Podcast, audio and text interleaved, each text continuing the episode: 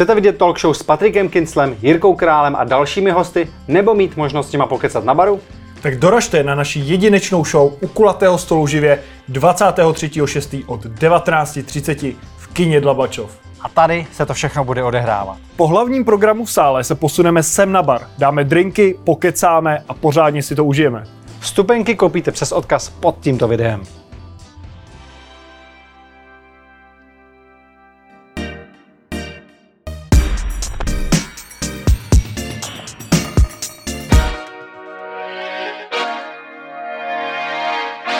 Dnešním hostem podcastu u kulatého stolu je velitel speciálního týmu pro vyhledávání a záchranu osob ze zřícených budov USAR Jiří Němčík. Dobrý den. Dobrý den. Dobrý den. Vy a váš tým jste uh, pomáhali v Turecku po zemětřesení. A mě zajímá, co za při takovém zemětřesení, když je člověk v budově a nemá možnost tu budovu opustit, by měl dělat. Jak se zachovat? Za prvé eh, můžeme být rádi, že, že Česká republika opravdu se nenachází v žádném tektonickém zlomu a, a tyto, tyto záležitosti nám eh, nehrozí. Myslím tím to běžné zemětřesení, samozřejmě destrukce budov, eh, jejíž příčinou může být cokoliv, výbuch, narušení statiky, nějakým neodborným zásahem a tak dále, se stát mohou. Měli jsme v uplynulém období tornádo, což byla zcela nová věc a nový typ katastrofy, s kterým se i ten hasičský záchranný sbor České republiky musel potýkat, který eh, mimo jiné teda měl taky zásadní eh, vliv z hlediska narušení statiky eh, těch budov a, a vlastně i ty záchranářské práce, které tam byly, tak v mnohem spočívaly v posouzení rychlém těch budov, jejich stavu, proto jestli se ti lidé mohou do těch domovů vrátit nebo se mohou aspoň bezpečně vrátit pro nějaké základní věci, anebo tam opravdu nemůžou jít, protože hrozí, že, že to na ně spadne. Takže i v tom Turecku nebo kdekoliv na světě, kde to zemětřesení je, tak eh, za prvé eh, jsou země, které na to jsou nějakým způsobem připraveny. Mm-hmm. My jsme byli třeba eh, na jednom cvičení v Izraeli, kde nám teda prozradili, že mají stavby vybavené tak, že prakticky mají tubusy betonové v rámci těch staveb, těch výškových budov, které jsou právě zesíleny pro to, aby byly schopny vstřebávat ty dynamické, dynamické vlivy toho zemětřesení. To znamená, že každý byt v takovémto domě má jednu místnost, která je jedna z těch nejbezpečnějších, kde by se jim teda mm. nic nemělo stát. A i v případě, že by ta budova, nedej bože, se nějakým způsobem naklonila nebo se sunula, tak pořád ti záchranáři vědí, eh, kde hledat, že největší pravděpodobnost je, že ti lidé budou schovaní v té, v, té, v té místnosti, která je proto předurčená. Samozřejmě tohle není ale obrázek eh, běžného světa, to znamená opravdu ty budovy jsou nějakým způsobem staveny tak, aby odolali určité míře zemětřesení, jak to bylo třeba v Turecku, nicméně eh, tamto zemětřesení eh, o síle 7,8 stupňů Richterovy škály a, a ten rozsah a plocha, na kterém působilo a i následné aftershoky, které za pár hodin byla 7,5 která tu budovu, která třeba nespadla, ale se narušila, tak je vlastně potom zase uh, narušila tak, že, že je spadla. Uh, to znamená, ti lidé, kteří tam jsou, tak by se měli pokud možno uh, schromáždit v těch částech toho objektu, který je, který je nějakým způsobem nosný. To znamená, říká se, že by se měli schovat do uh, průchodu dveří, které jsou vlastně spevňovány a, a tak dále. Takže, takže víceméně je to ale otázka, kdy, kdy se to stane, což třeba v případě Turecka, kdy, kdy to bylo brzo ráno, kdy všichni prakticky spali, tak ta, ta uh, ten čas na tu, na tu reakci je, je velice krátký a ta představa, že ve tři ráno, ve dvě ráno, když člověk spí v tom nejhlubším spánku, najednou máte nějakým způsobem zareagovat tak a ducha přítomně, tak na to asi úplně každý cvičený mm-hmm. a připravený není. Ale určité poučky jsou, schodiště třeba, schodiště bývá taky jedno z míst, které jako je pevnější a zejména z hlediska těch výškových budov, třeba eh, výtahové šachty vlastně tvoří jakési to jádro toho, toho domu, takže i to prostředí schodiště může být někdy eh, zrovna to místo, kde by člověk mohl přežít. Uh-huh. A eh, jak dlouho tam vlastně člověk pak může jako přežít? Já vím, že to je jako dost náhodný, že vlastně záleží jako na kondici toho člověka, samozřejmě i jestli má nějaká zranění nebo ne, ale třeba když to vezmeme na to Turecko, tak poslední živá oběť se vytáhla po kolika dnech? Uh, to už jsme tam nebyli dokonce. Mm-hmm. To, to, byly, to byly někdy odhady 280-300 hodin, jo, že ten člověk mm-hmm. tam někde jako byl. ale samozřejmě, tak jak jste říkal, ono to hrozně záleží na tom, kde jste a, a v jakém prostředí a tak dále, protože my jsme byli svědky toho, že osmipatrová budova se sesunula, my tomu říkáme, jakoby technicky se to nazývá ten způsob, jakým se sesune, protože my to nějakým způsobem musíme posuzovat, tak tomu se říká pancake z toho anglického opravdu, tak jak vidíte ty palačinky na sobě, tak takhle byly sesuta všechna patra, to znamená 8-9 patrový barák, jste najednou měli na výšku 8 metrů a opravdu byly ty jedno patro na druhém a tam, tam jako moc, moc šancí uh, cokoliv jako udělat a přežít uh, jsou fakt mizivé. To byl třeba stejný způsob, jak spadly budovy 11. září? Víceméně ano, byť tam měli relativně dost času ještě nějakým způsobem, hmm. aspoň část těch lidí hmm. odejít, jo, ale, ale opravdu tam, co se, co se dělo v tom Turecku a měl jsem možnost vidět i některé ty záběry z těch uh, nějakých bezpečnostních uh, kamer z ulic, že opravdu se to zatřáslo a ten dům byl během několika vteřin prostě na placato dole. V tu chvíli tam jako moc šancí není, ale, ale i, i tak se může stát, že prostě jste na posteli a, a zrovna se uh, ten strop nad váma se sune tak, že udělá nějaký klín a, hmm. a pod ním kým můžete, můžete být. Samozřejmě existuje jakási statistika, která mluví uh, o takzvaných golden days, to znamená, uh, je to křivka, která popisuje šanci na přežití člověka, který samozřejmě nemá nějaké fatální zranění, uh, kdy ta, ta, ta, ty procenta jdou ale rapidně dolů. Ty golden days jsou první tři dny, kdy Eh, v tom prvním dnu, v prvních 24 hodinách ten člověk má až 72, 73, hodin, 73% šanci na přežití, ale pak už to jde rapidně dolů, kdy po těch třech dnech už jsou to jednotky procent. Jo.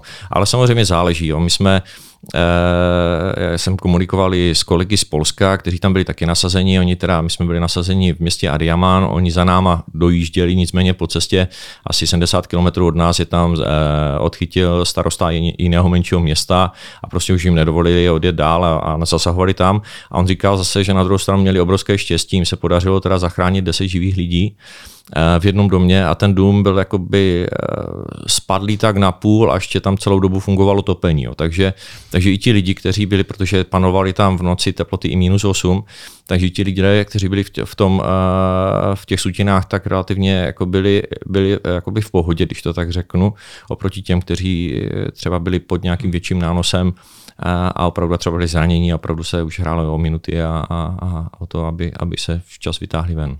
Vy jste tam také několik lidí zachránili. Jaké to byly konkrétní případy? Jak staré vlastně jak staří byli ty lidé a dokážete určit ten důvod, proč zrovna oni přežili? Bylo to štěstí, dostali se do nějaké vzduchové kapsy? Je to přesně ono, jo. je to o tom, že ten člověk zůstane někde, kde má šanci přežít. Jo. I ty, i ty uh, příběhy těch lidí, kteří tam přežili mnoho dní, tak byly spojeny třeba s tím, že byli, uh, že byli v kuchyni a měli tam lednici, jo, která sice nebyla funkční, ale měli tam aspoň pití hmm. a, a nebo něco, co, co je mohlo ještě jako udržovat při životě.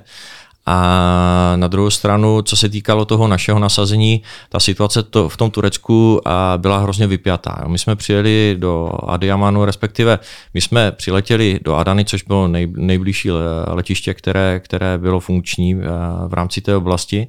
Tam jsme přiletěli a vlastně existují ty procedury, Eh, proto, aby my jsme co nejefektivněji se dostali na místo tam, kde je nás nejvíce potřeba. Ale ta, eh, to zemětřesení bylo tak rozsáhlé, že prostě jsme nebyli schopni zjistit na tom letišti od těch zástupců tureckých eh, vlastně co. Nejdřív nám řekli, že po, poletíme nebo pojedeme do Hataj, což byla jakoby oblast, která je na jihu, na, na, na hranicích se Syrií. Po několika hodinách to změnili, že teda Adiaman a mezi tím jsem vyjednával, že teda my jsme přiletěli českými komerčními vlastními letadly. Eh, ten ostravský segment teda asi o hodinu a půl dřív, protože jsme odlétali z Ostravy a z Prahy, ty, ty, dva, ty dvě části týmu, Pražská a Ostravská. A vlastně v té areně jsme se dali dohromady a vlastně jsme se takhle spojili do, toho těžké, do té těžké varianty toho Husar odřadu.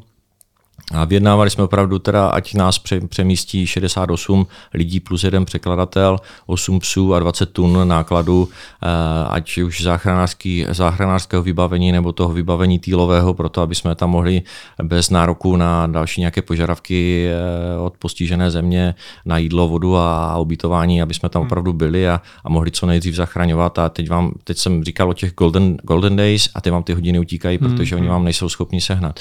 Auto, Jak dlouho jste tam čekali? My jsme tam čekali uh, vlastně skoro celou noc. My jsme kolem půlnoci přiletěli, nám se opravdu podařilo uh, takřka v rekordu jako um, opustit Českou republiku, zbalit si ty věci a, a doletět na místo, takže my jsme během 18-19 hodin byli na místě v Turecku. A pak jsme vlastně celou noc skoro do rána vyjednávali to, jak se dostaneme do té postižené oblasti, aby jsme, aby jsme mohli začít, uh, začít zachraňovat. A skončilo to tak, že vlastně nám dali k dispozici jeden nákladák s návěsem, kde se nám teda vyšlo těch 20 tun a po nějakých kotrmelcích v, do, v dojednávání se nakonec dohodlo, že nás tři uh, turecké kasy, jejich armády přepraví letecky s těma našima osobníma věcma a, a lidi psy. A což, se, což se stalo, my jsme ráno vlastně byli v tom Madiamanu, nicméně cesta toho nákladňáku, který standardně měl asi 3-3,5 hodiny, se nakonec natáhla na 12,5 hodiny. Jo. Takže uh, bez toho vybavení taky jako moc toho neuděláte, nicméně udělat se něco dá. Já jsem teda se sebral ještě s nějakým expertním týmem, Eh, pár kolegů, eh, se kterými jsem eh, vyjednal si na tom letišti s nějakou soukromou osobou, ať nás odvezou někde na nějakou radnici, kde se potkám s někým, kdo, kdo tomu vládne, aby, aby jsme začali opravdu připravovat věci, protože my potřebujeme si postavit tu naši základnu, z které potom můžeme vyrážet na ty, na ty záchranné práce, ale jedinou věc z té logistiky, kterou my potřebujeme, když přiletíme letadlem, jsou, jsou auta, protože bez toho se prostě 69 lidí, 8 psů a 20 tun nepohne. A, takže s tím cílem jsem vlastně jel, ať si na, na, na, to, na to někoho představitele toho města, což nakonec byl nějaký guvernér, e, že si dohodnu, kde nás umístí, protože jsou určitá pravidla bezpečnostní, že to musí být nějaké bezpečné místo, ať to není, nehrozí nějaká záplava, ať to třeba není pod nějakou eh, přehradou, protože může být tím zemětřesením narušená, narušená hráz, ne, nemůže to být eh, poblíž nějakých budov, u kterých hrozí, že to na nás může spadnout, nemůže to být u kopce, u kterého hrozí, že dalším aftershockem dojde eh, k sesuvu půdy a tak dále. Mělo by to být nějakým způsobem hlídáno na nějakém perimetru, takže má to určité specifika které pro tu naši bezpečnost eh, vlastní eh, musíme uplatňovat.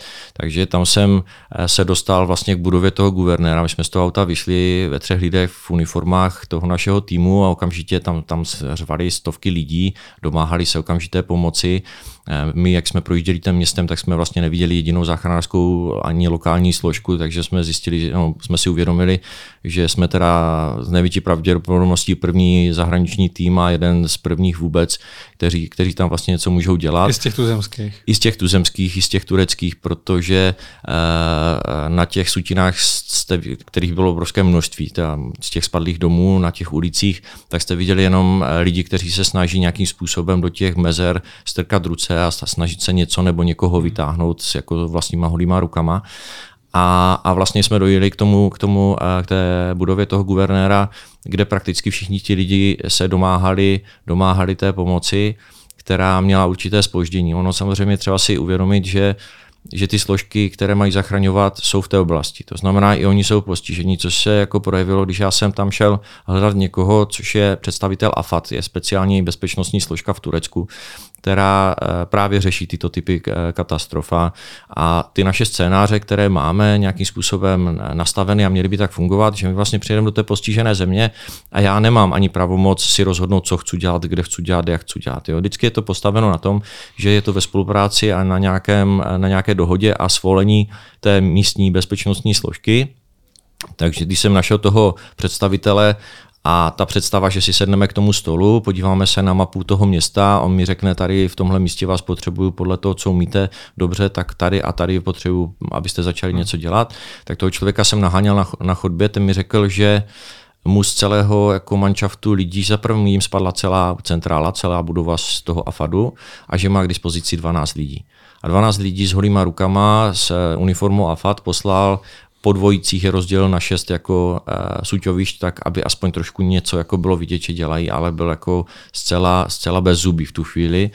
Takže jsem se nedozvěděl vůbec nic z hlediska těch priorit, co bychom měli, jako kde bychom mohli. E, ta moje taková zkušenost životní a, a profesní, viděl jsem tam eh, uniformy jakoby armádní, tak jsem říkal, dobře, když tenhle člověk mi s ničím nepomůže, tak zkusím aspoň tu armádu. Nakonec teda e, se to projevilo, že to nebyla čistá armáda, bylo to žandarma z francouzského žandarmerie, což je četnictvo, je to taková specifická bezpečnostní složka turecká, která sice má dlouhé zbraně, oblíkají se jako, jako vojáci, mají podobnou techniku, ale jsou jsou zřizovaní ministerstvem vnitra, jsou to hmm. takový jako fakt četníci, zejména v těch oblastech právě tam té Sýrie a takových těch jako odlehlejších, kde jsem se potkal s nějakým eh, plukovníkem, teď člověk jako profesně to ví, že někdy jako já jsem plukovník, ty jsi plukovník, tak jako, že v tu chvíli jsme si rovní a umíme si jako vyjednávat věci napřímo, takže díky té prvotní diskuzi jsme získali nějakého řidiče s autem, který nás zavezl na místo, které nabídli, že by mohla být ta naše základna. Takže to jsme dojeli do kampusu místní univerzity, kde ovšem eh, to nemělo ty parametry, které my jsme chtěli. Eh, co vypadalo dobře, měli tam, měli tam velký stadion, kde jsem říkal, dobře, velká travnatá plocha, protože ono i pro ten první tým, který je na místě, tak je, je jeden z úkolů eh, najít tu základnu nebo tu, ten prostor tak, aby se tam eventuálně mohli jako přidat ty další týmy, hmm. protože ona ta koordinace potom vzájemná je relativně jednodušší. No, když jsem eh, se přiblížil k tomu, k tomu stadionu, jak jsem viděl, že už tam navážejí stany, že tam prostě budou stavět eh, ubytování pro lidi bez domova, kteří tam zůstali, samozřejmě jich byli tisíce, kteří potřebovali okamžitě pomoc a nějaké přístřeší, takže jsme říkali, dobře, tak tak jako nemáte tady nějaký jiný fotbalový stadion nebo fotbalové hřiště, tak řekli o jednom hřišti víme a dovezli nás na místo takové oplocené, byl to takový jako větší tenisový kurt, bych řekl. Jo. A my opravdu, když hovoříme o té základně, tak se bavíme zhruba s tím parkováním pro auta, když nějaké máme, což v tom Turecku zase jako na druhou stranu tenhle problém jsme neměli, protože nám nebyli schopni sehnat, sehnat auta. Takže potřebujeme zhruba nějakých 2,5 tisíce čtverečních metrů, jo, hmm. proto aby jsme ustavili ten layout těch stanů a všeho toho, co potřebujeme, aby, aby fungovalo. No, takže to vůbec jako nepřipadalo v úvahu, ale když jsem se podíval jakoby tak vlevo nahoru, jak jsem tam viděl takovou bránu a ozbrojené zase chlapy v uniformách, jsem se ptal, jako, co to je, a oni řekli, že to je ta Eh, četnická základna a, a tak si říkal, jako, a mohli bychom se tam podívat, mají tam nějaký prostor, kde bychom se mohli schovat, protože v tu chvíli mi jako napadlo eh, jedna věc, já ještě když jsem byl na tom guvernérství, tak eh, když jsem od toho Afaru nezískal nic, od, od toho žandarma, aspoň teda řidiče a nějaký nápad, kde budem, tak jsem se posunul, eh, ještě mi někdo tam řekl, že je tam minister dopravy turecký, tak jako úplně mi skříčka v oku jako vyskočila, protože když jsem říkal, že potřebuji nějaké auta, tak vůbec se tam se mnou nikdo nebavil, říkali, že nic nemají. A to jste vyjednával v angličtině nebo v angličtině? V angličtině, v angličtině, ale měl jsem se o toho překladatele, hmm. takže samozřejmě eh, část lidí, nebo lidi z armády třeba, no, to z toho četnictva, tam, tam eh, ten velitel třeba anglicky hovořil, někde opravdu ten, ten turecký občan, hmm. který s náma jel, který, uh, s kterým jsme se taky bavili anglicky, a, a, ale on měl nějaký, nějaký background uh, dobrovolníka v, právě v tom AFADu, takže věděl o tom, co tu, on ten musar je. A vlastně on se přihlásil sám ve chvíli, kdy my jsme začali jako balit věci, tak se on přihlásil uh, na naše generální ředitelství s tím, že by chtěl jet a že jako, jako překladatel by nám jako mohl pomoct, hmm. což se opravdu projevil jako uh, úplně skvělý krok, protože už jenom to, že byl uh, jako vlastně Turek, nejenom, že hovořil turecky, tak nám to otevřelo spoustu dveří, včetně teda hmm. i, i toho vstupu do toho četnického areálu, kde eh, já jsem zase viděl to, že tam mají lidi, mají tam auta a našli jsme skutečně i tu velkou plochu, která to byla vlastně střelnice, kterou tam měli. Bylo to oplocené, bylo to hlídané, takže to bylo úplně to, co jsem potřeboval. A vlastně po tom zážitku, který jsem měl v tom městě, jako jak tam opravdu byly ty tenze a, a řvali tam lidi a, a, a předbíhali se, protože uh, aby použili nějaký argument, tak třeba jste tam viděli ženu, která držela dvě velikosti malých dětských bod, aby ukázala, že prostě hmm. postradá někoho, hmm. někoho ze, z, z těch dětí, které a, a tím jako chtěla aspoň jako ukázat, že opravdu ta urgence je jako potřebná. Takže uh, uh, jsem věděl, že ty, ty tlaky jsou veliké a že se může stát, že kdybychom se někde jako u, u, u, rozložili ten tábor a nebyli hlídaní, tak to nebude no. nebezpečné pro nás, protože oni okamžitě se budou domáhat jakoby pomoci a bude to opravdu pro nás nebezpečné. Jo. A, a museli bychom nechat prostě část našich lidí, místo toho, aby šli zachraňovat na to, aby, hmm. aby hlídali ten kemp, aby, aby se něco nestalo.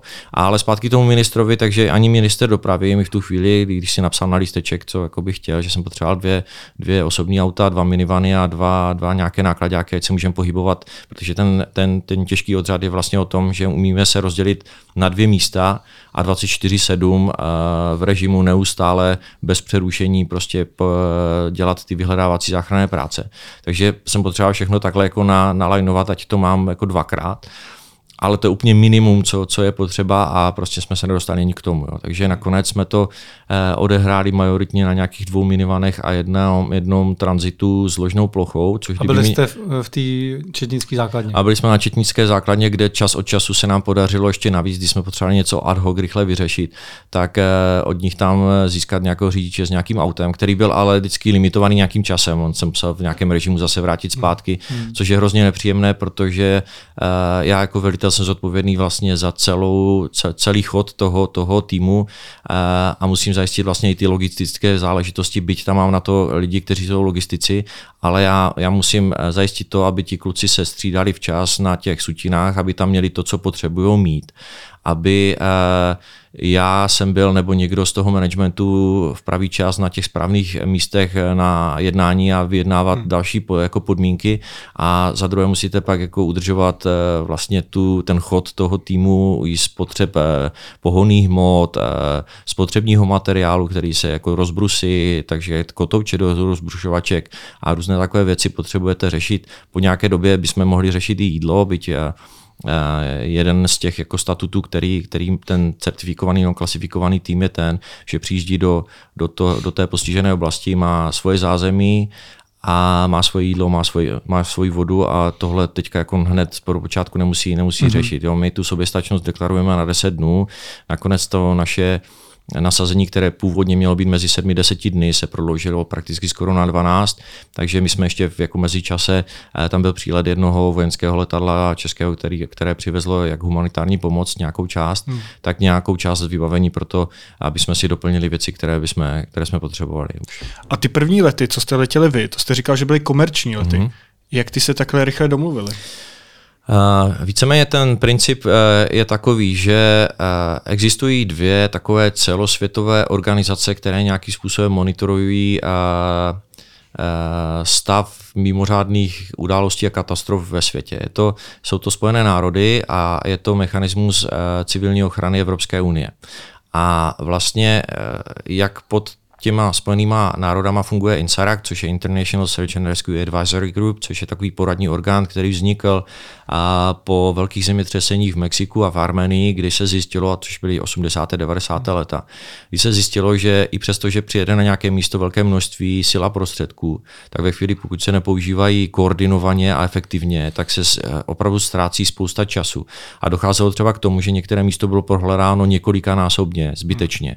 A některé místo nebylo prohledáno vůbec, protože hmm. si někdo myslel, že už tam někdo byl. Jo. Takže opravdu ten Inseract, ta, ta porodní skupina, vytvořila systém, který vlastně pomáhá koordinovat ty, ty mezi, zejména teda ty mezinárodní týmy tak, aby to jejich nasazení bylo koordinované, efektivní a, a opravdu co, co nejlepší.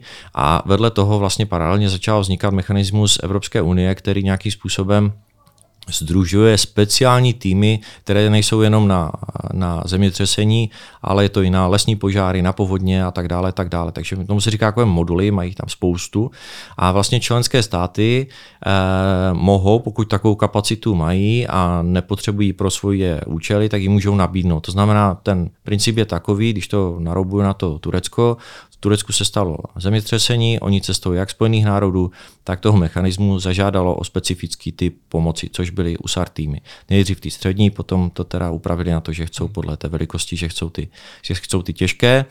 A vlastně uh, každý ten členský stát má jakýsi uh, focal point, uh, což je pro Českou republiku je to Národní eh, operační a informační středisko Hasičského záchranného sboru České republiky, kteří vlastně jsou na těch službách 24-7, jako všechny naše operační střediska, ale oni navíc teda komunikují s tím mechanismem civilní ochrany, s jejich operačním střediskem, které reaguje na ty požadavky. To znamená, přišlo, přišel požadavek z Turecka, oni to v rámci toho mechanismu roz, roze, rozeslali na ty uh, National Focal Pointy v rámci těch evropských uh, členských států a čekali na reakci. Česká republika okamžitě zareagovala. Mm-hmm. Samozřejmě to rozhodnutí je na ministerstvu vnitra, ministerstvu zahraničních věcí. To teda rozhoduje, jestli vy tam opravdu tak, vyjedete. jo, protože... Takže vy jako zažádáte o nějaký požadavek a oni to pak jenom schválí. Tak, jo, my, my jsme připraveni v nějakém standby, eh, i to Národní operační středisko dá tu informaci, že se něco děje.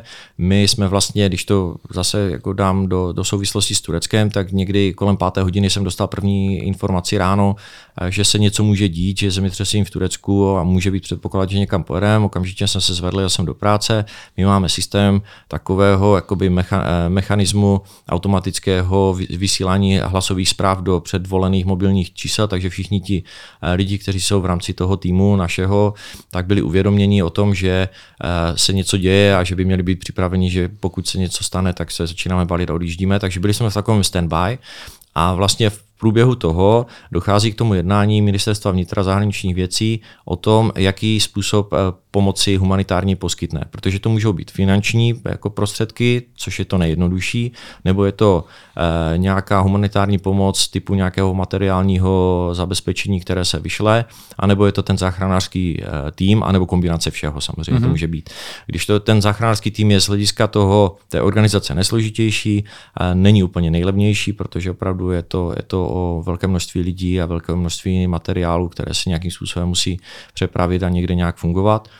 A kdo to financuje? Je to český stát, anebo ano, je to právě ano. ta ne, zahraniční ne, ne, nějaká ne, ne, ne, organizace? Ne, ne, to opravdu to jde na vrub, na vrub státu, který má takové rezervy pro, pro tyto případy. Uh, takže ve chvíli, kdy to ministerstvo vnitra s ministerstvem zahraničních věcí se rozhodlo, že ta, tento způsob, to znamená vyslání toho těžkého odřadu, je to, co chce, uh, takže to nabídli zase přes ten mechanismus.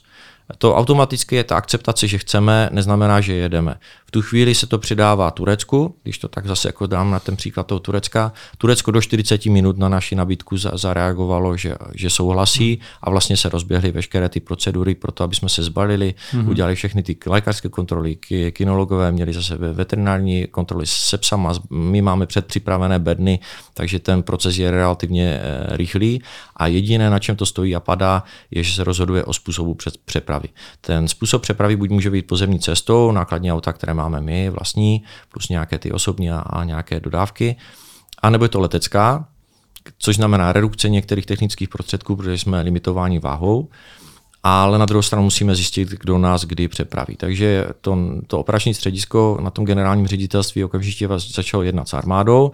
Armáda vykázala uh, to, že prostě v ten daný den, možná až o dva dny později, budou mít nějakou kapacitu, s kterou by něco mohli udělat. Samozřejmě se šlo ještě cestou možností, jestli někdo z komerčních eh, společností není schopen toto zabezpečit. Mm-hmm. A vlastně jsme se se Smartwings, uh, uh, oni nabídli dvě letadla, jedno do Ostravy, jedno do Prahy, Eh, komerční, žádné jako cargo, ale opravdu normální komerční hmm. letadla do kterých jsme se museli nějakým způsobem jako dostat eh, i s těma nákladama, protože to balené ve velkých hliníkových bednách, v menších eh, hliníkových bednách nikdy jsme neměli, eh, nebo není to tak, že, by, že bychom měli zaplacený jeden, eh, jeden typ letadla a na něj bychom byli nachystaní hmm. a přesně i po slopu bychom věděli, jak to tam všechno naházet. Takže všechno je taková trošku improvizace za účastí kapitána letadla, tak aby ty váhy, objemy a uskladnění těch věcí byly, byly v souladu s leteckými předpisy. To znamená, i e, přeprava nebezpečných látek jako nějaký benzín, nafta v nějakém limitu, který je prostě daný těmi hmm. mezi, mezinárodními leteckými předpisy, tím, tou IATou. IATA, ten, ten, ten předpis pro přepravu leteckou nebezpečných látek, značení těch beden, které mají ty nebezpečné látky, všechno jako musí proběhnout a, a vlastně se to taky stihlo relativně rychle. Jo. Bylo to za nějaké dvě a půl, tři hodiny jsme měli naložené hmm. letadlo. Samozřejmě se využili některé jako volné sedačky, že se tam dali věci místo místo lidí, ale, ale všechno v souladu a s rozhodnutím toho kapitána. Hmm. Jo. Takže tak, takhle, takhle jsme se vlastně zbalili a takhle jsme hmm. odletěli. Když už jste byli na místě a začali jste pátrat, a jak jste určili teda ty první budovy, kde budete pátrat? To byl někdo z místních nebo, nebo jste to určili vy, že tyhle vám přijdou jako nejvhodnější? Uh, my jsme První průzkum eh, jsme dělali, eh, bych řekl takřka na vlastní pěst, jo, protože já jsem se vrátil z toho místa, kde, jak jsem říkal předtím, tam ta odezva byla nulová. Prostě hmm. nekoordinovali v tu dobu vůbec nic. Uh, takže uh, my jsme udělali jednu věc. Za prvé jsme měli informaci z Ministerstva zahraničních věcí, že se pohřešuje jedna česká občanka, která v Adiamanu byla. Takže se udělal uh, v době, kdy my jsme vlastně Může to být takhle pro vás jako prioritní? Může být, jo, protože nic jiného v tu chvíli nebylo. Jo, takže my jsme stejně museli jít trošku jako na vlastní pěst, byť jako by je to velké bezpečnostní riziko, ale my jsme si vyjednali nějaký doprovod potom policie, aby jsme to jako zvládli. Jo. Takže, eh, jak jsem říkal na začátku, že 12,5 hodiny nám přijíždělo auto s tím vlastně vybavením nejen pro tu základnu, ale pro to vyhledávání. Takže my jsme až vlastně večer eh, toho druhého dne eh, měli, měli, jsme začali stavět ten, ten tábor a v tu chvíli jsme vlastně mohli poslat aspoň někoho s nějakým základním eh, vybavením pro zejména vyhledávání. Jo, speciální štěrbinové kamery, máme speciální echolokátory, což je taková soustava čidel, které se rozmístí na těch sutinách a oni několika sednásobně zesilují veškeré zvuky a ruchy. To mhm. znamená mm-hmm. i někdo, kdo je zavalený třeba o dvě patra někde níž betonové konstrukci, začne klepat prstem, tak je to slyšet a dá se to i lokalizovat jako podle té odezvy těch, těch senzorů i to místo, kde ten člověk jako je, protože ne vždycky ten pes má šanci to, to jakoby vyčuchat to, to, to místo, protože ten člověk může být v nějaké uzavřené části a do jaké hloubky třeba dokáže ten pes vyčenichat?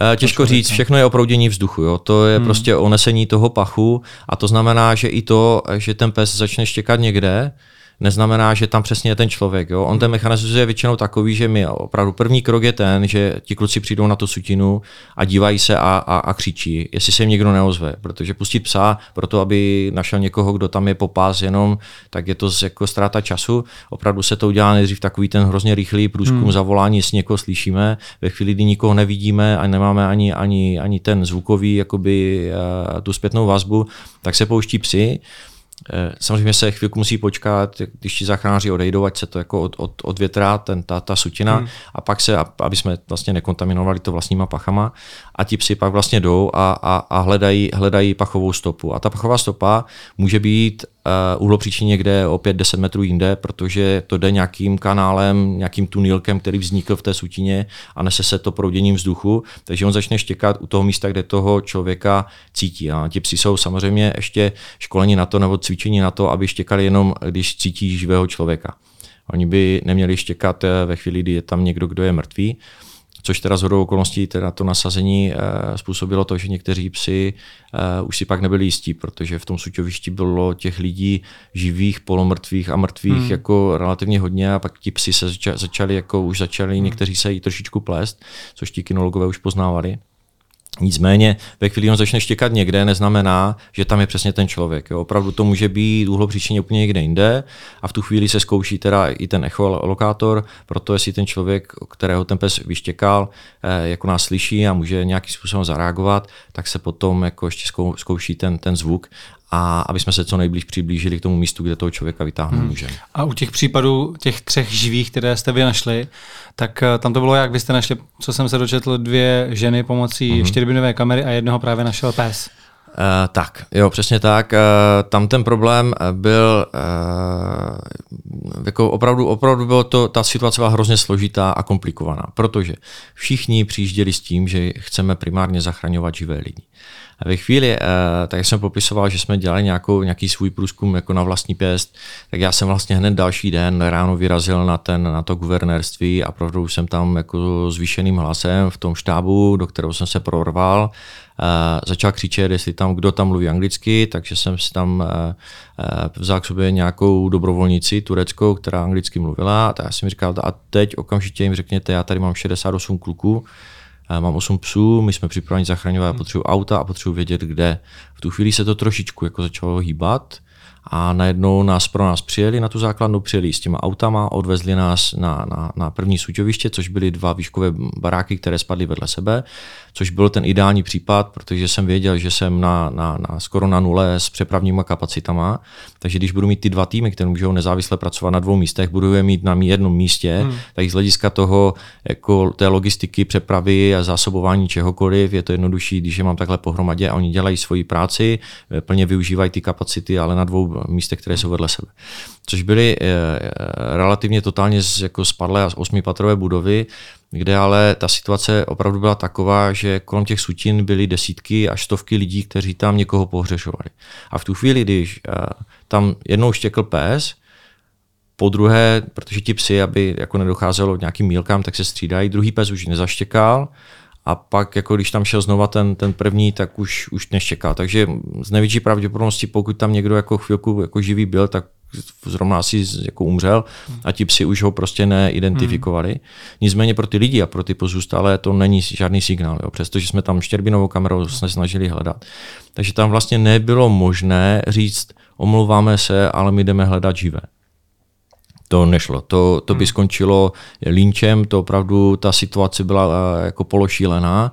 To znamená, my jsme prakticky museli ty budovy dohledat až do posledního patra a vytahovat uh, ty, co to štěstí neměli.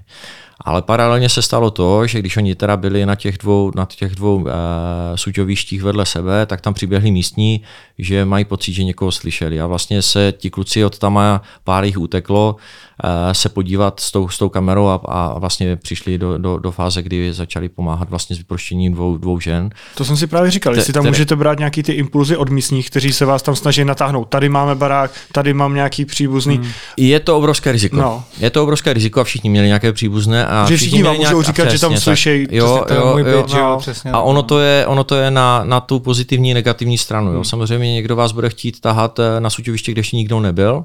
Na druhou stranu, uh, třeba na jednom suťovišti jsme měli bagristu, který pohřešoval vlastní sestru, která byla v tom, v tom baráku. Hmm. A v tu chvíli máte bagristu s bagrem. Hmm. Jo, takže ono to je, jako ta motivace může být jako dvojí a na jednu stranu je přínosná, protože jsme ten bagr měli okamžitě a je to, hmm. je to poloviční námaha a nebo, a nebo naopak vám to komplikují život, že, že vám tu ten systém který, té práce, který děláte, vám to narušuje. Tam, tam, tam totiž byl problém i v tom, že oni se snažili třeba nějakým způsobem pomoct. Jenže uh, ta práce je hrozně komplikovaná. To je extrémně nebezpečné. Tam cokoliv se může uvolnit, uh, může to někoho zabít.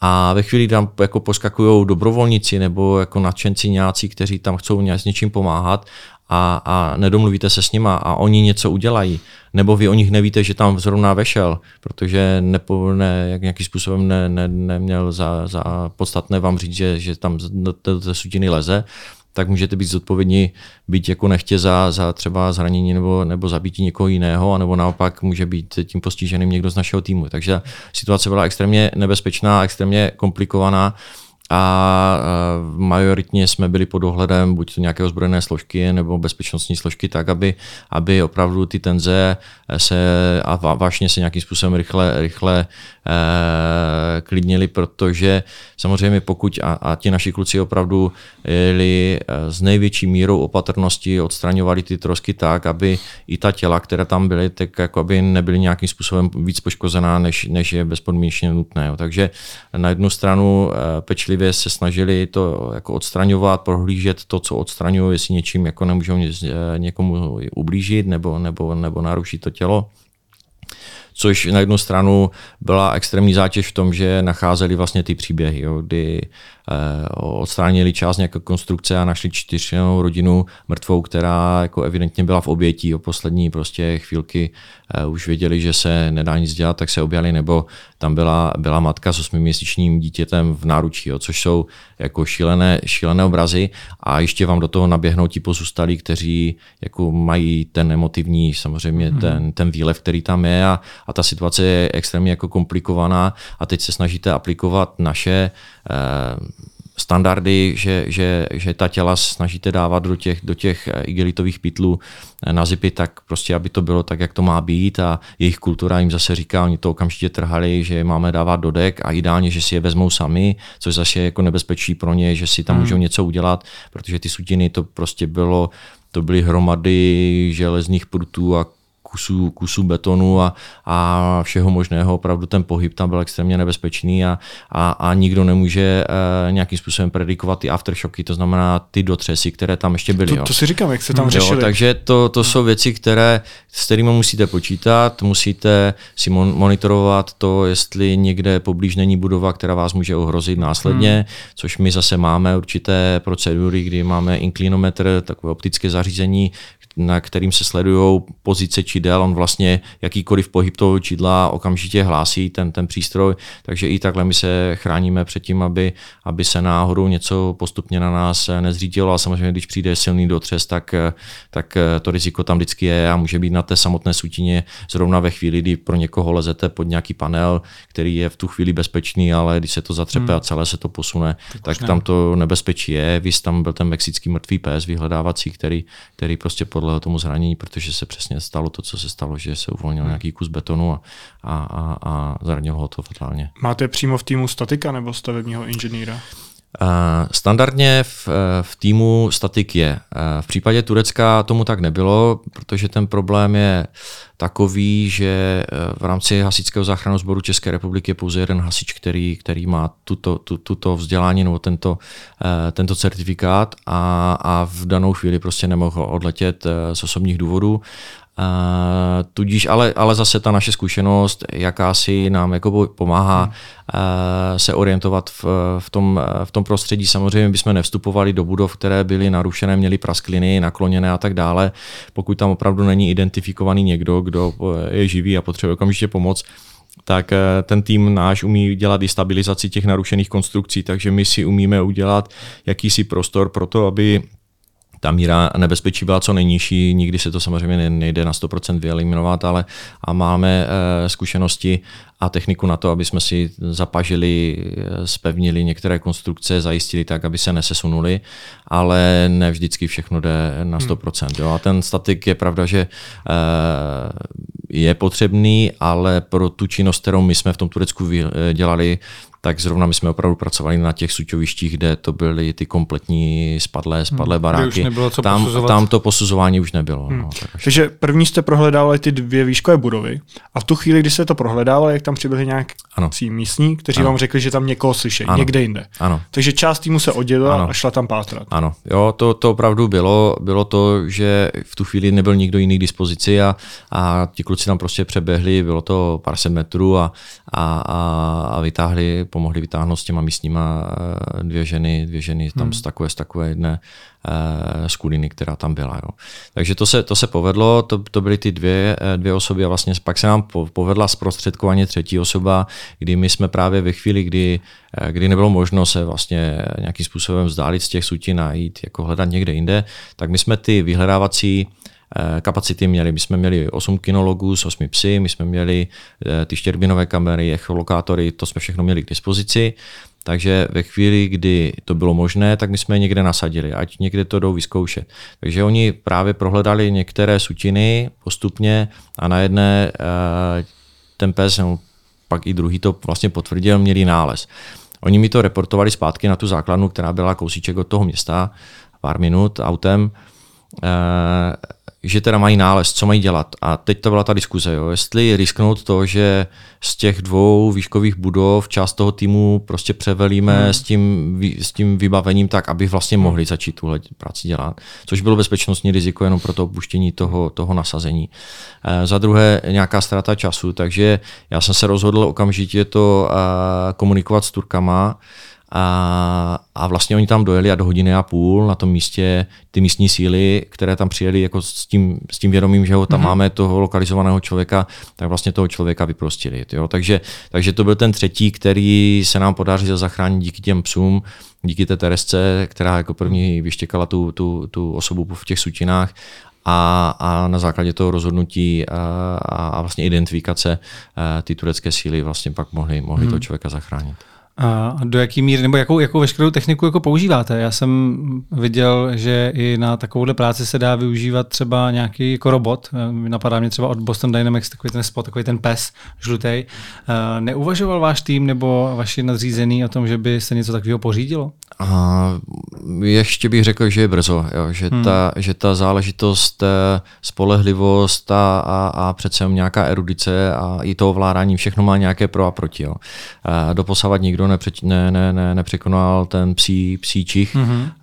E, opravdu to je... Já myslím spíš tím, ne, že se, my vím, že, jo, se, že se dostane někam. To, to, to, jako jsou ty možnosti, ale, ale ale ne v tomhle, v tomhle případě. Jo. Mm-hmm. Dokázal, dokázal bych si to představit, my i samozřejmě nějakým způsobem eh, komunikujeme s těmito, eh, s těmito společnostmi, které nějakým způsobem mají roboty, protože i v tom běžném hasičském životě jsme v situacích, kdy mm, to riziko je vysoké, byť každý hasič, který, který eh, vstoupí do služebního poměru, podepisuje, že, že bude zachraňovat lidské životy i s nasazením toho vlastního, takže, takže tam jako ta jakási, jakási eh, klauzule k tomu je, ale samozřejmě nechcete, aby vám někdo hmm. Eh, z, z vašich kolegů nebo podřízených zahynul, protože se snažil zachránit něco, což by mohlo být nahrazeno nějakým technickým prostředkem. Takže buď máme, ano, roboty na třeba přemístěvání odstraňování tlakových lahví, které jsou v nějakém požářišti, kde hrozí to roztrhnutí a samozřejmě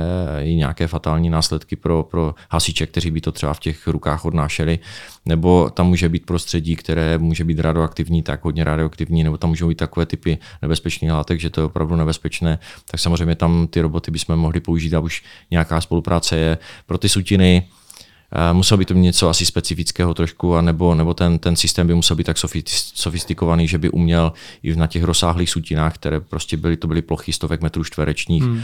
změtí železa a betonu s různýma malýma či většíma skulinkama, kde to využití by bylo jakoby sporadické možná. Hmm. Ale myslím si, že, jsem, že jsme do současné doby nenarazili na takové jakoby perfektní řešení. Samozřejmě, ale myslím si, že budoucnost v tom je. A jak se řeší to, jestli ty, ta suť, jestli ty trosky nemůžou být nějak toxický pro vás? Jak se pak třeba chráníte? A jestli se to nějak analyzuje? Nebo prostě... Analyzuje. Analo- analyzuje součástí toho naše vybavení mimo jiné i nějaká detekce těch základních jakoby, e, nebezpečných věcí, s kterými se můžeme setkat. E, to znamená, máme tam detekci jak elektrického proudu, jestli tam někde není, máme detekci některých těch základních nebezpečných látek, které se tam můžou vyskytovat, ať je to z nějaký zemní plyn nebo, nebo něco, co, co může unikat. A, takže máme jakési analyzátory, které nám jsou schopny analyzovat ten stav. Samozřejmě věc, která eh, zarezonovala eh, tím, tím záchranářským portfoliem eh, těch mezinárodních týmů, bylo hlášení, tuším, holandského týmu, který při návratu zpátky identifikoval na stěrech ať už toho oblečení nebo technických prostředků toho týmu asbest, jo, což hmm. je věc, která se v tom stavebnictví historicky využívala i v České republice a všichni jako ví, co ten asbest umí, a, a, a, ale to třeba na tom místě no to se, to, de, to detekovat neumíme, protože to se detekuje speciálně nějakou techno, technikou pod mikroskopem, kde se jako hledají ty vlákna a, a zrna toho, toho asbestu a v tu chvíli tu analýzu my nejsme schopni udělat. To znamená, ale my co jediné, co můžeme udělat, se chránit. Takže veškerá práce na suťovišti eh, je v respirátorech, s ochranou očí a sluchu, takže, takže se snažíme eh, se chránit aspoň tímto způsobem. A samozřejmě i ti eh, lidi, kteří se vracejí z těho suťoviště do té, na tu naši základnu, tak procházejí takovou hygienickou smyčkou, kdy opravdu dojde k očistě toho jejich eh, pracovního oblečení, nechávají ho ve špinavé šatně, jdou do sprchy, kterou máme takovou provizorní udělanou v těch stanech, Osprchují se, desinfikují se, oblečou se do čistého, jdou se najíst a jdou si lehnout, protože ten, ta rotace je někdy kolem 8-9 hodin 10 hodin, takže oni než přijdou ze suťoviště, než se převlečou, než se nají, takže mají zhruba asi 6 hodin spánku, což jako v tom 24-7 není úplně, hmm. úplně jednoduché, takže, takže i na to zdraví samozřejmě musíme, musíme myslet a, a děláme ty preventivní opatření tak, aby k tomu nedošlo. Je pravda, že to zemětřesení v Turecku bylo tak ničivé i kvůli tomu, jak tam byly postavené ty budovy, že kdyby se něco takového stalo u nás, tak to nebude tak ničivé, protože více budov to vydrží, že tam nesplňovaly nějaké ty normy. Tam byl uváděný příklad, že jedna ta budova tam byla postavená podle těch norem Evropské unie, ta skleněná a ta to vlastně vydržela skoro netknutá. Uh, určitě. Určitě ten vliv uh, kvality staveb se podepsal na, na tom výsledku, uh, kdy opravdu teď se člověk podívá na finální čísla, buď to totálně zřícených budov, nebo, nebo budov, které prakticky jsou odsouzeny k tomu, aby, aby, se, aby se strhly, tak je to přes 160 tisíc budov jo, v, toho, v rámci toho Turecka. A jenom v tom Adiamanu což je město s populací 350 tisíc lidí, což bych mohl přirovnat k Ostravě zhruba, tak, tak v tom městě spadlo 2,5 tisíce budov, nebo bylo tak těžce poškozených 2,5 tisíce budov, což jako ta představa, když bych se vrátil domů do Ostravy a, a, a jako podíval se na Ostravu, na kterém jako chybí 2,5 tisíce budov, tak, tak by to nebylo určitě jako veselý pohled. Takže, takže opravdu tam to bylo, bylo to evidentní. Když jsem říkal, že to suťoviště byla změť vlastně betonu a, a toho armování, tak jako člověk, který nemusí být ani nějak stavebně vzdělaný, tak jako pochopí, že tam ani to provázání té armatury těma drátkama, které se běžně v našich technologiích používá, nebylo.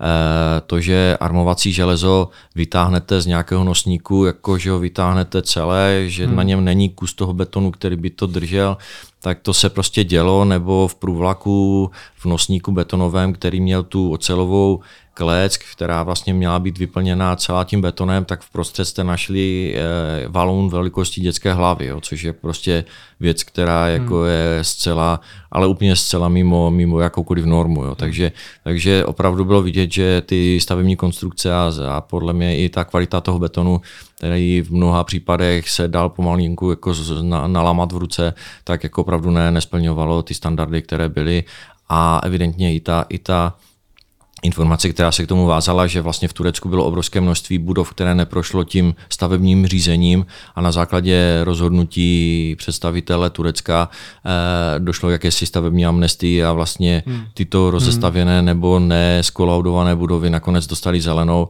a, a evidentně to teda jako bylo vidět. Jo. Hmm. Jak se mění to vaše pátrání v průběhu hodin, kdy už je menší a menší šance na to, že se nalezne někdo živý? Vy jste v jednom rozhovoru dokonce říkal, že některé týmy opouštěly vlastně to místo z jiných zemích, protože už na, na, nalézali jenom ty mrtvé.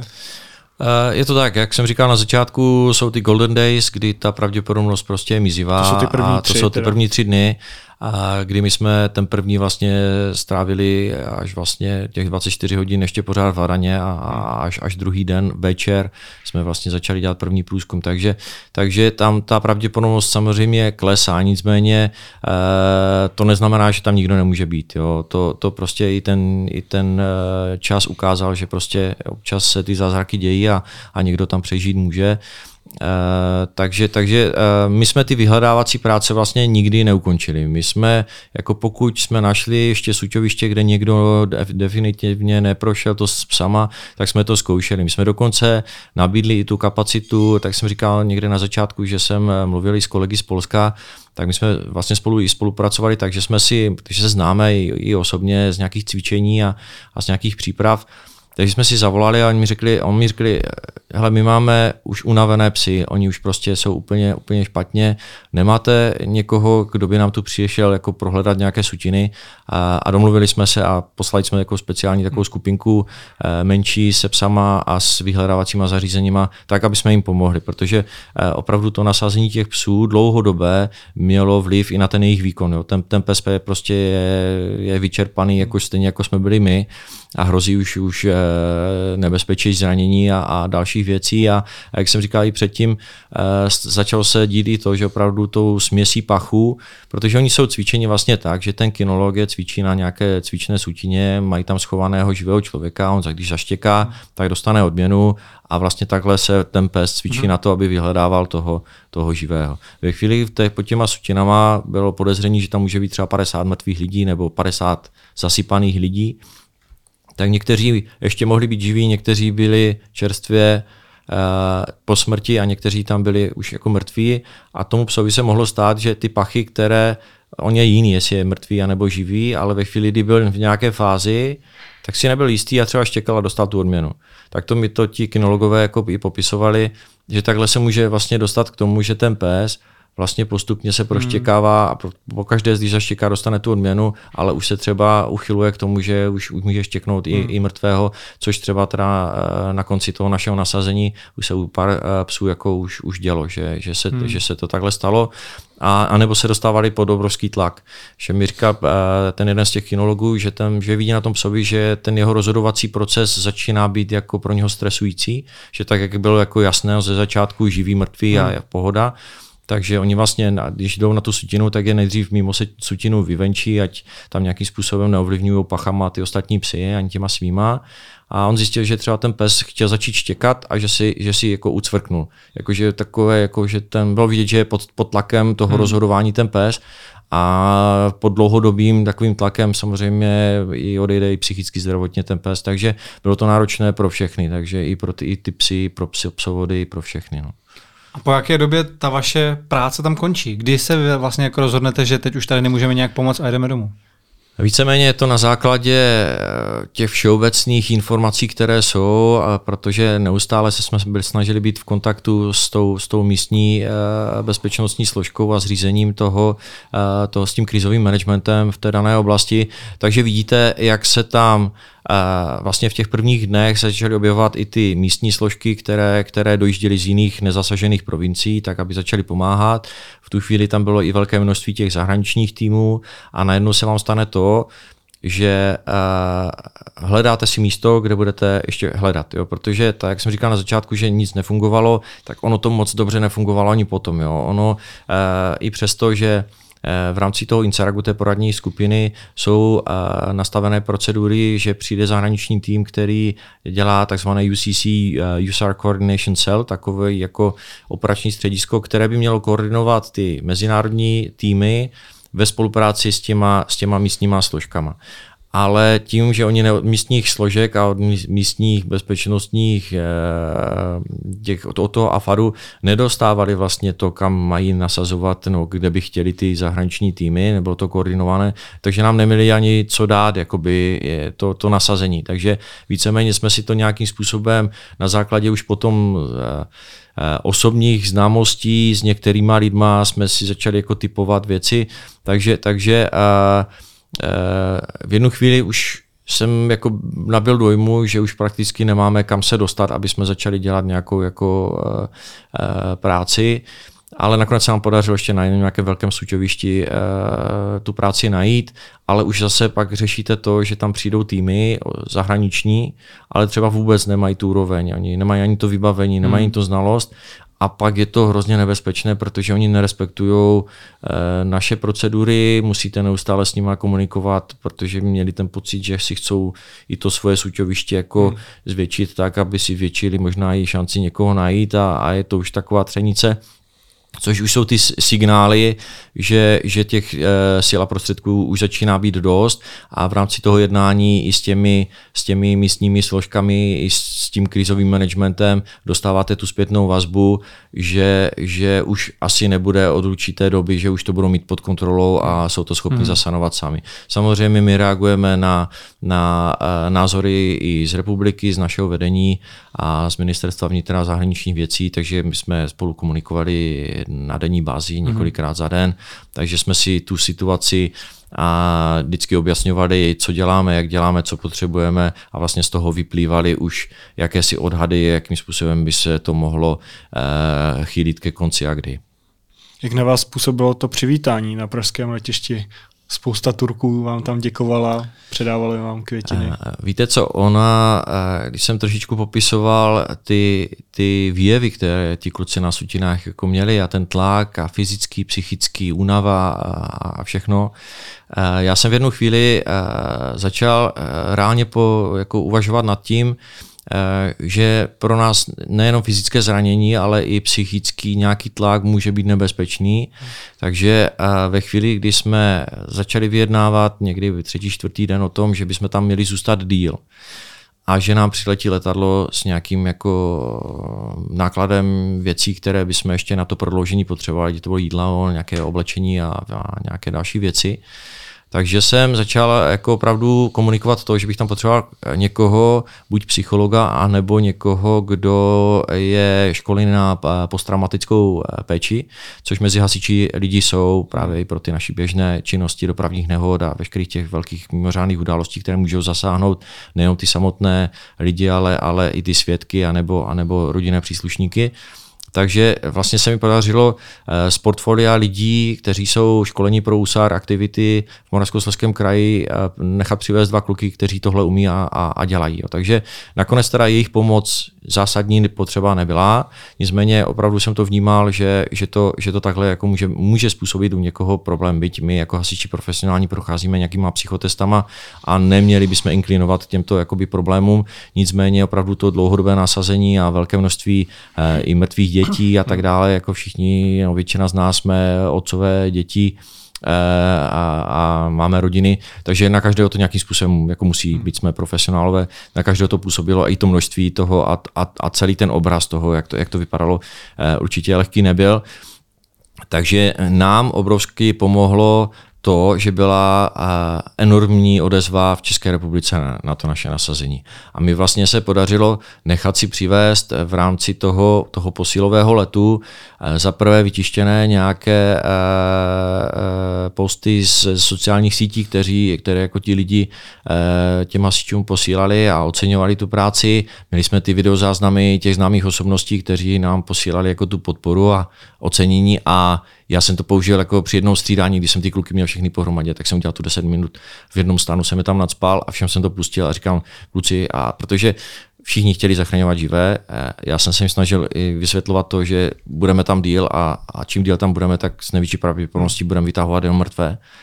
Ale že pro ty desítky a stovky lidí, kteří jsou u toho, u toho suťoviště, to, že fyzicky se s tím člověkem, který umřel, můžou rozloučit a ví, že to je on, že není odvezený někde a nebo po částech a že opravdu se mají šanci s tím člověkem rozloučit. Vlastně pro ně je to ta, ten ozdravný, ten, ten, ten bod, kdy začnou vlastně, vlastně emočně eh, se uzdravovat, byť to může pro každého samozřejmě znamenat delší dobu a nebo jinou intenzitu, ale že obrovská eh, práce je i to, že opravdu těm pozůstalým to tělo předají že opravdu v tu chvíli ti lidi se mají šanci rozloučit a samozřejmě i ta, musíme vnímat i ty kultur, kulturní a, a, a náboženské jako odlišnosti, jiná kultura, jiný způsob uvažování, kdy i oni eh, mají jako muslimové tendenci co nejdřív pohřbít toho člověka, takže i pro ně to bylo obrovské, jako obrovské poděkování těm klukům za to, že, že jim to vlastně umožnili. Hmm.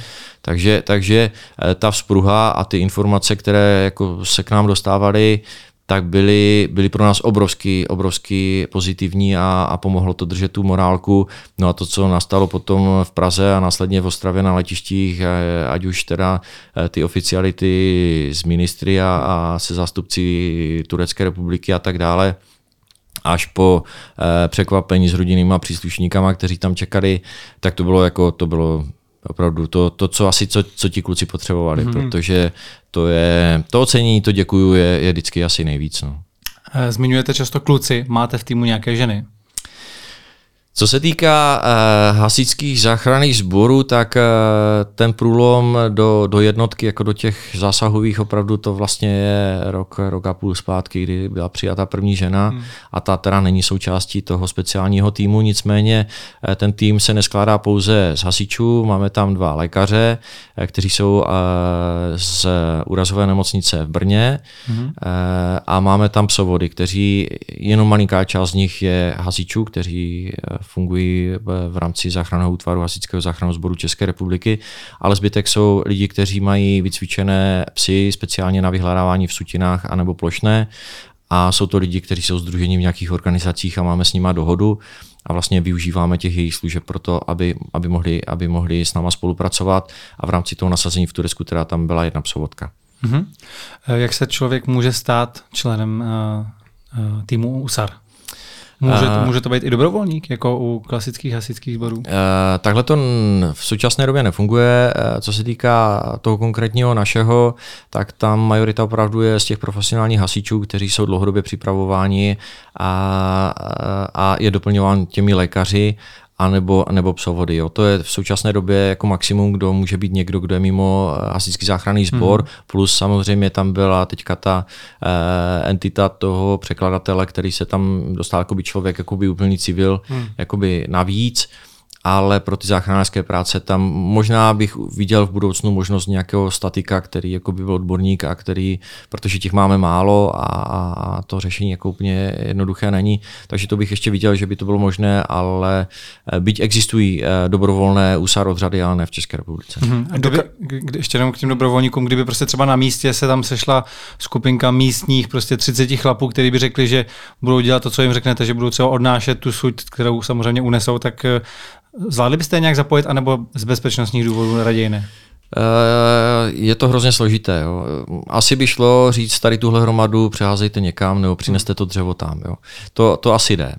A na druhou stranu na ty lidi v tom prostředí, v kterém děláte, musíte mít 100% spolech, což je velice, velice složité. To znamená, asi existují činnosti, které podpůrné, které by někdo mohl dělat, ale, ale tu samotnou záchranařinu v těch, v těch sutinách, tam, hmm, tam, jako tam se to nepojí. Hmm, hmm.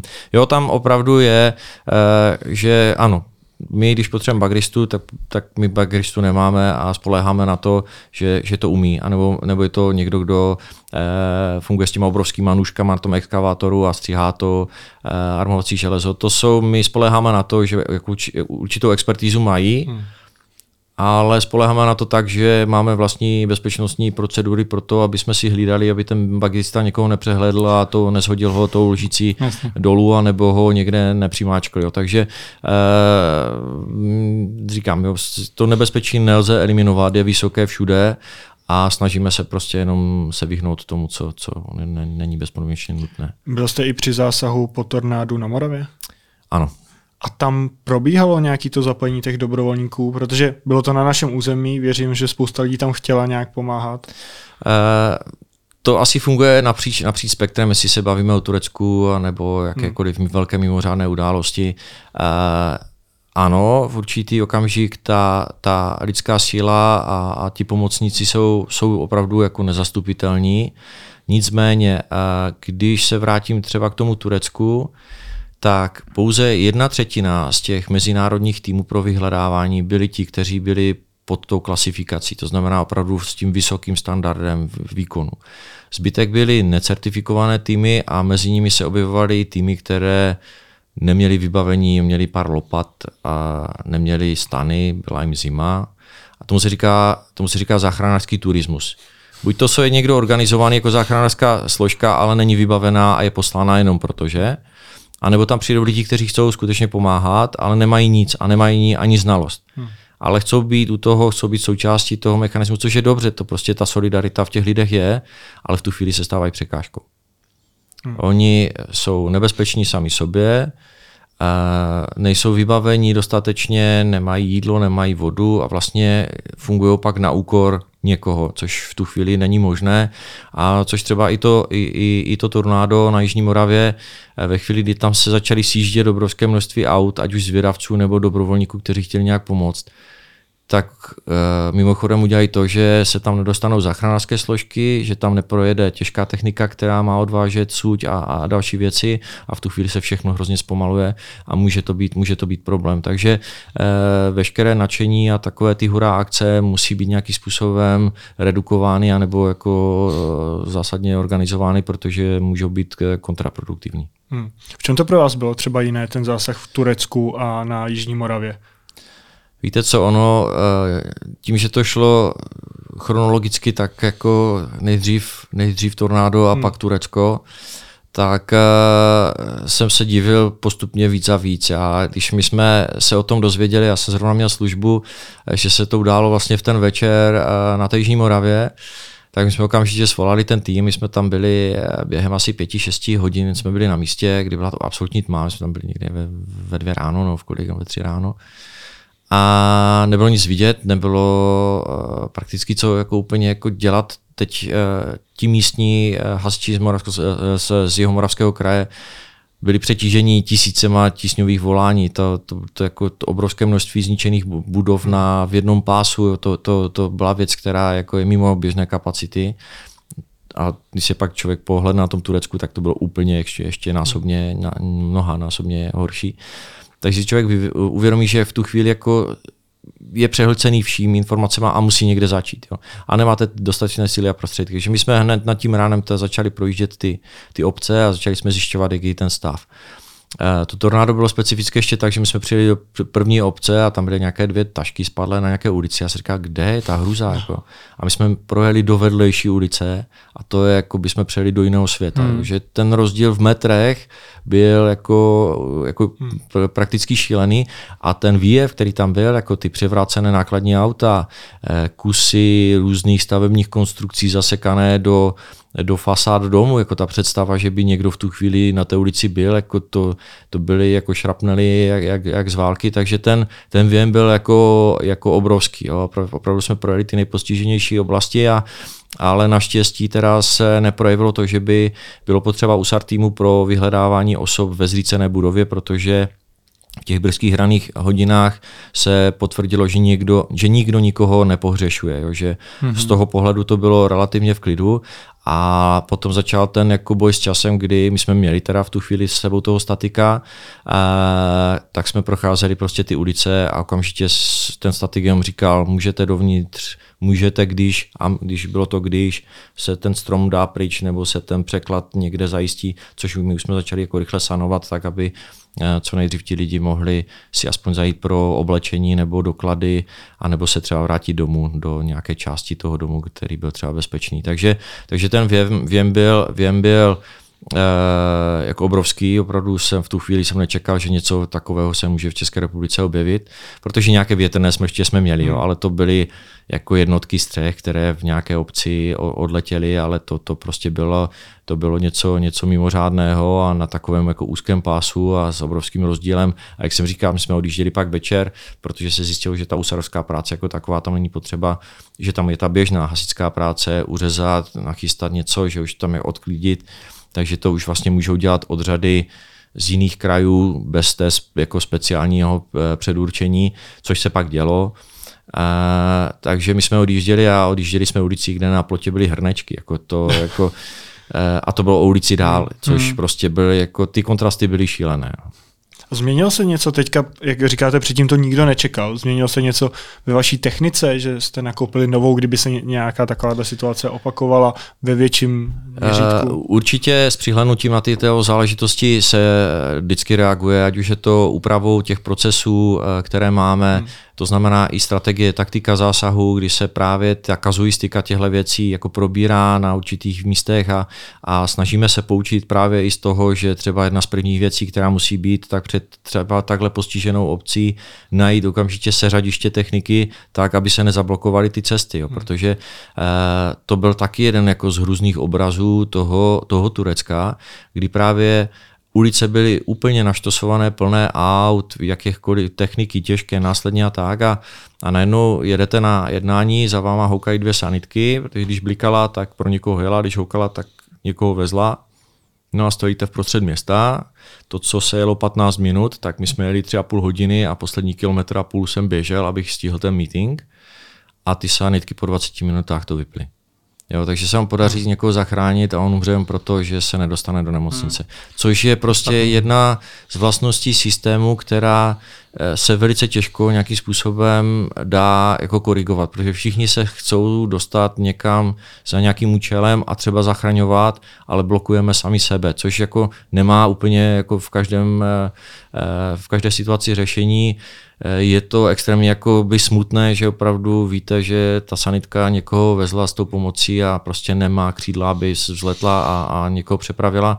A obdobně, byť to nebylo takhle tragické, eh, je poučení třeba z toho tornáda, kdy opravdu jedna z věcí je najít seřadiště tak, aby ta technika přijíždějící byla koordinovaná, aby se to tam jako nemotalo, aby tam lidi, kteří se vracejí domů, samozřejmě i na to mají právo, ale, ale zase to omezit tak, aby ta rychlost těch složek, zejména v těch prvních hodinách, pokud je to potřeba, nebyla tímto ovlivněna.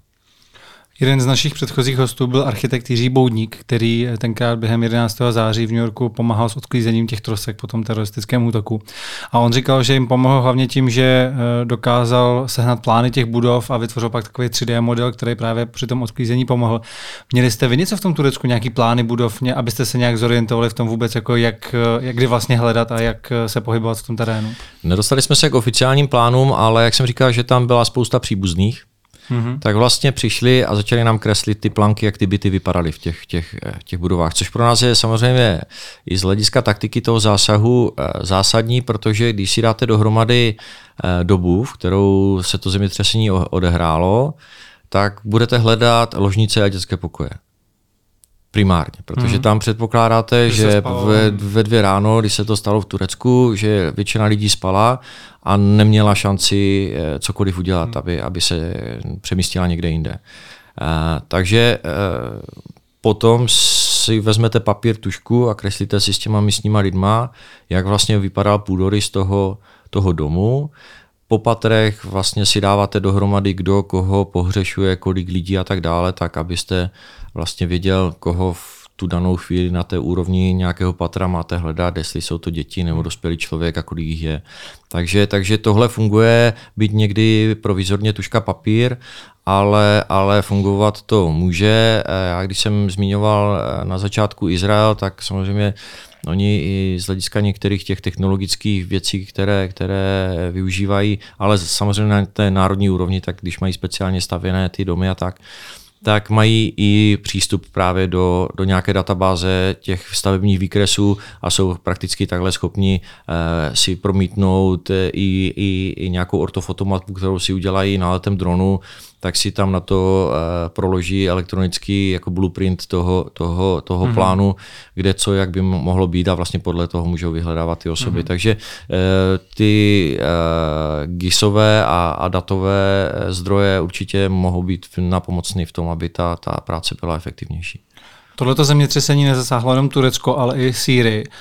Existuje nějaká šance, že byste pomáhali i tam, nebo to musí být jenom vlastně spolupracující státy? Uh, jak jsem říkal na začátku nebo, nebo na úvodu, eh, to, to nasazení je vždycky posuzováno z hlediska uh, náhledu ministerstva zahraničních věcí hmm. a ministerstva vnitra. To znamená, určitě je, je tam vliv i toho vztahu České republiky vůči tomu, kdo, kdo po, požaduje tuto, tuto uh, pomoc. Uh, byť samozřejmě humanita a tyhle věci mají, mají prioritu, ale zrovna třeba Sýrie uh, je velké bezpečnostní riziko. Mm-hmm. A, a byla to diskuze, diskuze i na plénu toho Insaragu, který týden potom, co jsme se vrátili v Turecku, uh, tak uspořádali, oni ho teda pořádají každoročně tak takzvaný Team Leaders Meeting, který byl v Singapuru v té, v té době a prakticky se tam všichni tí, tým lídři, majorita z nich, včetně mě, jsme přijeli s těma čerstvými zkušenostmi z, z Turecka a skutečně se mluvilo Turecko, Turecko, Turecko a ta Syrie tam byla tak jakoby skrytá a, a diskutovalo se to opravdu, ale s tím nenaděláte nic. Pokud je tam území, které není kontrolováno ani oficiální vládou, hmm. nevíte, co se tam děje, tak poslat tam, jsou pod sutinama pořád lidské bytosti, ale, ale to, že tam pošlete někoho s velkým rizikem, že se vám nevrátí nebo, nebo se stane terčem nějakého útoku nebo únosu, je samozřejmě zase bezpečnostní riziko, které mm. je mhm. nutno zvážit. Jaká technologie vám v posledních letech nejvíce pomáhá při práci? Jsou to ty štěrbinové kamery třeba? Uh, ano, ta, ta technologie samozřejmě neustále nějakým způsobem se uh, vyvíjí. Uh, existují jakési technologické pokusy pro to, aby se dali identifikovat živé bytosti v těch sutinách za pomocí nějakých speciálních jako vyhledávačů na principu různého záření a tak dále, ale všechny ty technické věci mají jakési slabé, silné stránky, to znamená zrovna v budovách, kde je velké množství železa, tak třeba takový nějaký bio, bioradar, což je jako jedna z věcí, které máme ve výbavě, tak je tak stíněná, že ne, nefunguje. Jo. Kdyby to, byly... A to funguje jak? To funguje tak, že tam eh, se vyzařuje, je to takový jako zářič, taková, taková plocha, která se položí na to, na to suťoviště a ono vyzařuje pod určitým eh, pod určitým eh, konusem paprsky, které nějakým způsobem se odrážejí a umí zachytit lidský dech. Jo, že tam je někdo a dýchá, byť je bezvědomý, tak on to umí vyhodnotit, že něco takového tam je. Dokonce umí jakoby rozlišit, kdyby tam byla kočka, která dýchá, takže to není to, co je jako člověk, ale má to ty limity v tom, že pokud je tam nějaký kov, což v těch železobetonových stavbách prostě bylo enormní množství, tak to nefunguje. Kdyby to byla čistě cihelne, cihlová stavba, eh, kdyby jsme byli v nějaké jiné části světa nebo jiné části Turecka, na nějaké vesnici, kde se staví z cihel, tak je to najde uplatnění, ne vždycky se dá všechno použít. Samozřejmě drony jsou jedna z věcí, které v současné době mají obrovský přínos z hlediska toho, že si můžete naletět a, a, a udělat si vlastně přehled o té, té situaci, jak to vypadá v okolí.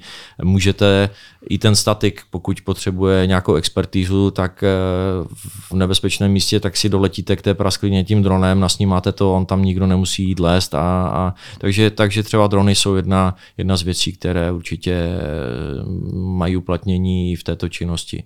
Hmm.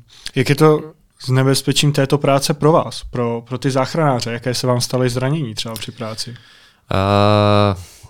já jako velitel od toho odřadu jsem zodpovědný za úplně za všechno, včetně toho, že se všichni vrátí ve zdraví a živí zpátky domů, což je jeden z těch jako nejtěžších a nejvíce stresujících pro mě eh, jako věmů nebo, nebo věcí, které, které jako si nosím v hlavě. Takže mi, jsem říkal, říkal jsem, eh, hazická práce eh, je obecně řečeno, odkud lidi utíkají, tam my jdeme a, a ti lidi utíkají, protože tam nějaké nebezpečí. A my do toho nebezpečí jdeme, a je tam určitá míra rizika. A my se snažíme aplikovat veškeré bezpečnostní postupy tak, aby jsme to eliminovali, ale nic nejde stoprocentně vyeliminovat. Nikdo nám neřekne, jestli se to zatřepe znova, no, jsme tam zažili nějakou pětku, která naštěstí teda nespůsobila nic. A, ale snažíme se opravdu, eh, a má to spoustu jako vazeb, to, že musíme ty kluky udržovat, uh, aby si včas odpočali, aby se najedli, aby byli v pohodě, protože eh, postupem času ta únava jako byla znát a, a z únavy se pak stávají takové ty úrazy, že někdo zakopne, spadne a, a ono to jenom to hloupé zakopnutí a upadnutí, ale to, že tam zrovna je nějaké jarmovací železo, které blbě trčí a, a, a napíchnete se, tak to prostě to se může stát. Takže měli jsme drobné věci, byly, byly věci, které byly buď to nějaký prach v očích, eh, nebo, nebo eh, namožené, podvrtnuté nějaké koleno, eh, šlachy, tím, jak prostě dělají s tou, s tou technikou, která vibruje, ať to jsou nějaké rozbrusy, nebo cokoliv, přetížení, nějaké pořezání někde na ruce, když, když se kluci chystali na sutinu a oblikali se, tak, tak se někdo, někdo opřel a pořezal se na ruce, ale eh, říkám, měli jsme, měli jsme tam doktory, takže tam bylo nějaké šití pět stehů a, a, a kluk eh, si nasadil eh, druhou rukavici tak, aby nedostal infekci a fungoval dál, byť ne v té první lajně, ale třeba dělal toho, kdo sleduje, jestli se nepohybují ty sutiny. Takže, takže nebezpečné to je, ale fatálního ani žádný těžký úraz se nám naštěstí teda nestal. Mm-hmm. Já jsem našel, že vy jste ještě členem taky týmu VASAR a HCP, pokud jsem mm-hmm. to mhm. správně poznamenoval. Eh, ten tým VASAR je na vyhledávání osob na vodní hladině a na záchranných člunech a to HCP je vysokotlaké čerpání třeba při povodních. Mm-hmm. Tak mě právě napadlo, že teď je aktuální kauza eh, na Ukrajině, kdy eh, se tam byla pod útokem přehrada a rozlila se vlastně voda z té přehrady do různých měst a vesnic. Tak jestli se třeba neuvažovalo o nasazení tohoto týmu v rámci Ukrajiny.